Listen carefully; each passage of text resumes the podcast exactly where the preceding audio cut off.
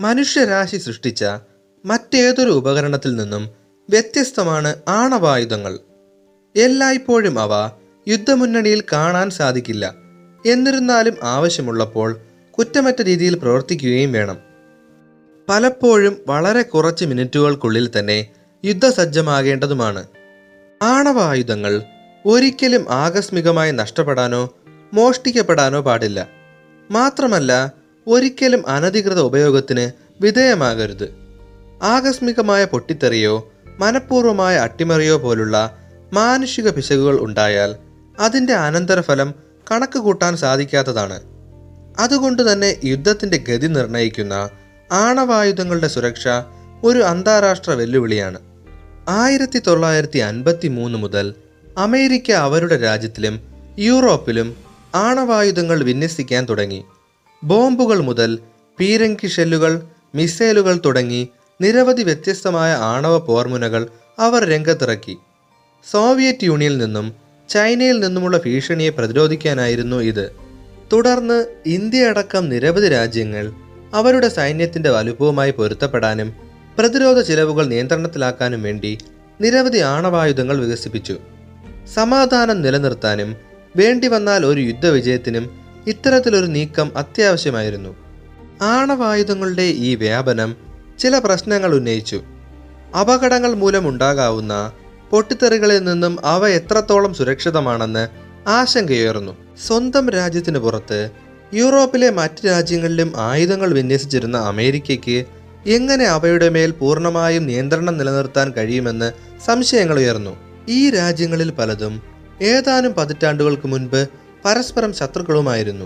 ആയിരത്തി തൊള്ളായിരത്തി നാൽപ്പത്തഞ്ച് മുതൽ നിർമ്മിച്ച ആണവായുധങ്ങളുടെ എണ്ണം കണക്കിലെടുക്കുമ്പോൾ ലോകത്തിലെ എട്ട് രാജ്യങ്ങളിലായി ഏതാണ്ട് എഴുപതിനായിരത്തോളം വരും. എന്നാൽ അത്ഭുതകരമായി ഒരിക്കൽ പോലും ഇവയിൽ നിന്നും വലിയൊരു ആണവ അപകടം സംഭവിച്ചിട്ടില്ല. എന്നിരുന്നാലും അവ സൃഷ്ടിച്ചതിനു ശേഷം ഭയാനകമായ നിരവധി സംഭവങ്ങൾ ഉണ്ടായിട്ടുണ്ട്. പൂർണമായും ഒത്തുചേർന്ന മൾട്ടി മെറ്റഗൺ ബോംബുകൾ ഇടിമിന്നലേൽക്കുകയോ ഉരുകിപ്പോവുകയോ സൂപ്പർസോണിക് വേഗതയിൽ നിലത്ത് വീണ ശേഷം തകരുകയോ ആഴക്കടലിൽ നഷ്ടമാവുകയോ സ്വന്തം സ്ഫോടക വസ്തുക്കളോ അവ സ്ഥാപിച്ച മിസൈലുകളോ അബദ്ധത്തിൽ പൊട്ടിത്തെറിക്കുക അല്ലെങ്കിൽ ആയുധം നഷ്ടപ്പെടുക എന്നിങ്ങനെയുള്ള ആണവായുധ അപകടങ്ങൾക്ക് നൽകിയിരിക്കുന്ന പേരാണ് ബ്രോക്കൺ ആരോ. ലോകമെമ്പാടും മുപ്പത്തിരണ്ട് ബ്രോക്കൺ ആരോ അപകടങ്ങൾ ഉണ്ടെന്ന് അമേരിക്ക വെളിപ്പെടുത്തുന്നു. ഇതിൽ ആറ് ആണവായുധങ്ങൾ പൂർണമായും നഷ്ടപ്പെട്ടു. മാത്രമല്ല ഒരിക്കലും വീണ്ടെടുക്കാനുമായിട്ടില്ല. എന്നാൽ ആയുധങ്ങൾ ഉപേക്ഷിക്കുകയോ കുറച്ചു കാലം തെറ്റായി സ്ഥാപിക്കുകയോ പോലുള്ള ചെറിയ സംഭവങ്ങളുടെ എണ്ണം ആയിരത്തിൽ കൂടുതലാണ്. പരമ്പരാഗത ബോംബുമായി താരതമ്യപ്പെടുത്തുമ്പോൾ വളരെ ബുദ്ധിമുട്ടാണ് ഒരു ആണവായുധം ശരിയായ രീതിയിൽ പൊട്ടിത്തെറിക്കാനും അതിന്റെ രൂപകൽപ്പന പ്രകാരമുള്ള നാശനഷ്ടങ്ങൾ ഉണ്ടാകാനും. ഏറ്റവും സാധാരണമായ സ്ഫോടക വസ്തുക്കളിൽ ഒന്നാണ് ടി എൻ ടി. ഇത് ഷെല്ലുകളിലേക്ക് നിറച്ച ശേഷം ബാരലിൽ നിന്നുള്ള ത്വരണം നേരിട്ട് ഉപയോഗിക്കാൻ കഴിയും. മാത്രമല്ല ഒരു ഡിറ്റണേറ്റർ ഉപയോഗിച്ചാൽ പരമ്പരാഗത രീതിയിലുള്ള ഒരു പൊട്ടിത്തെറി ഉണ്ടാക്കാനും സാധിക്കും. ഒരു ആറ്റം ബോംബ് അല്ലെങ്കിൽ ഫിഷൻ ബോംബ് ഇതിൽ നിന്നും വ്യത്യസ്തമാണ്. എന്നാൽ അതിന്റെ പ്രവർത്തനത്തിന്റെ അടിസ്ഥാന തത്വം വളരെ ലളിതമാണ്. ഇവ രണ്ട് തരമുണ്ട്. ഗൺ ടൈപ്പും ഇംപ്ലോഷൻ ടൈപ്പും. ഹിരോഷിമയിൽ പ്രയോഗിച്ച ലിറ്റിൽ ബോയ് ഗൺ ടൈപ്പും നാഗസാക്കിയിലെ ഫാറ്റ്മാൻ ഇംപ്ലോഷൻ ടൈപ്പുമാണ്.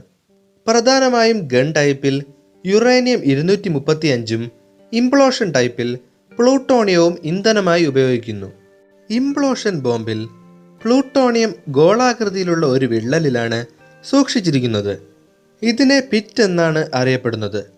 ഇതിനു ചുറ്റുമായി ഉയർന്ന സ്ഫോടക ശേഷിയുള്ള ഒരു ലെൻസ് സ്ഥാപിച്ചിട്ടുണ്ട്. ഈ ലെൻസ് ശരിയായി പൊട്ടിത്തെറിക്കുമ്പോൾ ഒരു ഷോക്ക് വേവ് ഉണ്ടാവുകയും തുടർന്ന് പ്ലൂട്ടോണിയം പിറ്റ് കംപ്രസ് ചെയ്യാൻ തുടങ്ങുകയും ചെയ്യും. ഇതിനെ തുടർന്ന് ചെയിൻ റിയാക്ഷനിലൂടെ ന്യൂക്ലിയർ സ്ഫോടനം സാധ്യമാകും. ആണവ സ്ഫോടനത്തിന് സ്ഫോടനാത്മക ലെൻസിന്റെ സമയം നിർണായകമാണ്. ആദ്യകാല ആണവ ബോംബിൽ മുപ്പത്തിരണ്ടോളം ലെൻസുകൾ ഉണ്ടായിരുന്നു. ഷോക്ക് വേവ് കൃത്യത ഉറപ്പാക്കാൻ ഇവയിൽ ഓരോന്നും ഒരു മൈക്രോ സെക്കൻഡിലും കുറഞ്ഞ സമയത്തിൽ പ്രവർത്തിക്കേണ്ടതുണ്ട്. ഏതെങ്കിലും ഒരു ഘടകം പ്രവർത്തിക്കാൻ വൈകുകയോ സ്ഫോടക വസ്തുവിൽ ക്രമക്കേടുകളോ സംഭവിച്ചാൽ ഷോക്ക് വേവ് ഒരേ രീതിയിൽ രൂപപ്പെടില്ല. അതുകൊണ്ട് തന്നെ ബോംബ് പൊട്ടിത്തെറിക്കുന്നതിനു പകരം ചീറ്റിപ്പോവുകയാണ് ഉണ്ടാവുക. ഒരു തെർമോന്യൂക്ലിയർ ബോംബ് അഥവാ ഹൈഡ്രജൻ ബോംബ് പൊട്ടിത്തെറിക്കാൻ ഇതിലും കൂടുതൽ ബുദ്ധിമുട്ടാണ്. ഇവിടെ ഫ്യൂഷൻ ഇന്ധനത്തെ ജ്വലിപ്പിക്കാൻ ഒരു ഫിഷൻ ബോംബ് ആവശ്യമാണ്. മാത്രമല്ല ലിഥിയം സിക്സ് ഡ്യൂട്രൈഡിന്റെ രൂപത്തിൽ ഹൈഡ്രജൻ ഇഗ്നേറ്റ് ചെയ്യാൻ വേണ്ടി ഉപയോഗിക്കുന്നു. ഈ രണ്ട് പ്രക്രിയകളും രൂപകൽപ്പന ചെയ്തിരിക്കുന്നത് പോലെ കൃത്യമായി പ്രവർത്തിക്കേണ്ടതുണ്ട്. ഒരു ചെറിയ ഭാഗിക വിഘടനം പോലും വളരെ വലിയ സ്ഫോടനത്തിലേക്ക് നയിച്ചേക്കാം എന്നതിനാൽ വൺ പോയിന്റ് സേഫ്റ്റി എന്ന സുരക്ഷാ മാനദണ്ഡം അവതരിപ്പിക്കപ്പെട്ടു. ഏതെങ്കിലും ഒരു ഘട്ടത്തിൽ ആയുധത്തിനുള്ളിലെ ഉയർന്ന സ്ഫോടനാത്മകത മൂലം അബദ്ധത്തിൽ പൊട്ടിത്തെറിക്കാനിടയായാൽ ഒരു ന്യൂക്ലിയർ ആയുധം ഒരു പരിധിവരെ സുരക്ഷിതമാണെന്ന് കണക്കാക്കപ്പെടുന്നു.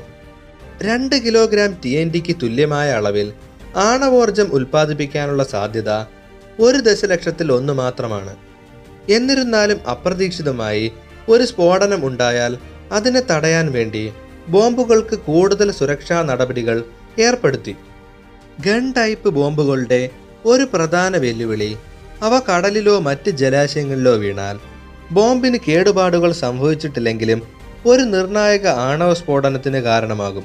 കുറച്ച് വർഷങ്ങൾക്ക് ശേഷം ഗൺ ടൈപ്പ് ആണവ ബോംബുകൾ അവയുടെ താരതമ്യേന കുറഞ്ഞ വലിപ്പം കാരണം പീരങ്കി ഷെല്ലുകളിലേക്ക് പരിമിതപ്പെടുത്തി. തുടർന്ന് ക്രമേണ അവയുടെ ഉപയോഗം നിർത്തലാക്കി. ആദ്യകാല ഇംപ്ലോഷൻ ടൈപ്പ് ബോംബുകളിൽ ആകസ്മികമായി പൊട്ടിത്തെറി ഉണ്ടാകുന്നത് തടയാൻ നിരവധി മാർഗങ്ങൾ അവലംബിച്ചിരുന്നു. ബോംബുകൾക്കുള്ളിൽ ഹടിപ്പിക്കേണ്ട സോളിഡ് പ്ലൂട്ടോണിയം കോർ വിക്ഷേപണത്തിന് തയ്യാറാകുമ്പോൾ മാത്രമേ ബോംബിൽ സ്ഥാപിക്കുകയുള്ളൂ.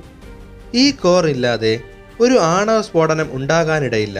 എന്നിരുന്നാലും അപ്രതീക്ഷിതമായിട്ടുണ്ടാകാവുന്ന ഒരു സ്ഫോടന സാധ്യതയെക്കുറിച്ച് പല രാജ്യങ്ങളുടെയും സൈന്യം കൂടുതൽ ആശങ്കാകുലരായിരുന്നു. അതിനാൽ അധിക സുരക്ഷാ നടപടികളിൽ കൂടുതൽ ഗവേഷണങ്ങൾ നടന്നു. ആയിരത്തി തൊള്ളായിരത്തി അൻപത്തിയെട്ടിൽ ലിവർമോർ ലാബ് ഡബ്ല്യു നാൽപ്പത്തിയേഴ് എന്ന ആണവ പോർമുനയ്ക്ക് വേണ്ടി പുതിയൊരു തരം സുരക്ഷാ സംവിധാനം വികസിപ്പിച്ചെടുത്തു. തുടർന്ന് ഈ സാങ്കേതികവിദ്യ എല്ലാ അന്തർവാഹിനി മിസൈലുകളിലും ഉപയോഗിച്ചു. എന്നാൽ അധികം വൈകാതെ ഈ സംവിധാനം വൺ പോയിന്റ് മാനദണ്ഡ പ്രകാരം സുരക്ഷിതമല്ലെന്ന് കണ്ടെത്തി. അക്കാലത്ത് ആണവ പരീക്ഷണങ്ങൾക്ക് വിലക്കുകൾ ഉണ്ടായിരുന്നതിനാൽ കൂടുതൽ ഗവേഷണങ്ങൾ നടത്താൻ അവർക്ക് കഴിഞ്ഞില്ല. അതിനാൽ ബോംബ് സുരക്ഷിതമാക്കാൻ കാഡ്മിയം ബോറോൺ വയർ എന്നിവയുടെ ഒരു സംവിധാനം ബോംബിന്റെ പിറ്റിൽ ചേർക്കുകയുണ്ടായി. ഇത് ന്യൂട്രോണുകളെ ആഗിരണം ചെയ്യുകയും പ്രതിപ്രവർത്തനം നിർത്തലാക്കുകയും ചെയ്യും. ഇത്തരത്തിലുള്ള ആണവായുധം പ്രയോഗിക്കുന്നതിന് തൊട്ടു മുൻപ് ബോംബ് സജീവമാക്കുന്നതിനായി വയർ ഒരു ചെറിയ മോട്ടോർ ഉപയോഗിച്ച് പുറത്തെത്തിക്കും. എന്നിരുന്നാലും കാലക്രമേണ പിറ്റിലെ വയർ തകരാറിലാവുകയും കുടുങ്ങുകയും പൊട്ടിപ്പോവുകയും ചെയ്യുന്നതായി കണ്ടെത്തി. മാത്രമല്ല മോട്ടോർ വളരെ ചെറുതും ദുർബലവുമായിരുന്നു. അതുകൊണ്ട് തന്നെ ആവശ്യമുള്ളപ്പോൾ ബോംബ് പ്രവർത്തിക്കാനുള്ള സാധ്യത വളരെ കുറവായിരുന്നു. ക്രമേണ സോവിയറ്റ് യൂണിയന്റെ ആദ്യകാല ആണവ പോർമുനകളിൽ എഴുപത്തഞ്ച് ശതമാനത്തോളം നിർജീവമാണെന്ന് കണ്ടെത്തി. തുടർന്ന് യുദ്ധക്കപ്പലുകളിലും മറ്റും ഘടിപ്പിച്ചിരുന്ന എല്ലാ ആണവ പോർമുനകളും മാറ്റി സ്ഥാപിക്കേണ്ടതായി വന്നു. തുടർന്നുള്ള വർഷങ്ങളിൽ ആണവായുധങ്ങളെ കമ്പ്യൂട്ടറൈസ്ഡ് സംവിധാനങ്ങൾ ഉപയോഗിച്ച് ബോംബിനുള്ളിൽ തന്നെ കൂടുതൽ സുരക്ഷയോടെ മാറ്റി സ്ഥാപിക്കുകയുണ്ടായി ആയുധം പ്രയോഗിക്കാനുള്ള സമയത്ത് എന്തെങ്കിലും തരത്തിലുള്ള അപകടമോ മറ്റ് പാകപ്പിഴകളോ ഉണ്ടായാൽ കമ്പ്യൂട്ടറൈസ്ഡ് സംവിധാനം ഇത് മനസ്സിലാക്കുകയും തുടർന്ന് ബോംബ് നിർവീര്യമായി തീരുകയും ചെയ്യും. കൂടുതൽ സുരക്ഷയ്ക്കായി ആധുനിക ആണവ മിസൈലുകളിൽ ലക്ഷ്യസ്ഥാനം പ്രീ ലോഡ് ചെയ്യാറില്ല. അതിനാൽ വിക്ഷേപണത്തിന് സാധ്യതയില്ലാത്ത സാഹചര്യത്തിൽ ഈ മിസൈലുകളുടെ ലക്ഷ്യം അടുത്തുള്ള സമുദ്രത്തിലേക്കായിരിക്കും. രാജ്യത്തെ പരമാധികാരിയുടെ അംഗീകൃത അനുവാദം ലഭിക്കുമ്പോൾ മാത്രമേ ലക്ഷ്യം നിർണയിക്കുകയുള്ളൂ. അതിനാൽ ഇന്ന് നമ്മുടെ ആണവായുധങ്ങൾ എല്ലാം തന്നെ സുരക്ഷാ പ്രശ്നങ്ങൾ മറികടന്നു. ഇതിന്റെ ഫലമായി അനാവശ്യ ന്യൂക്ലിയർ പൊട്ടിത്തെറികൾ ഉണ്ടാകാനിടയില്ല.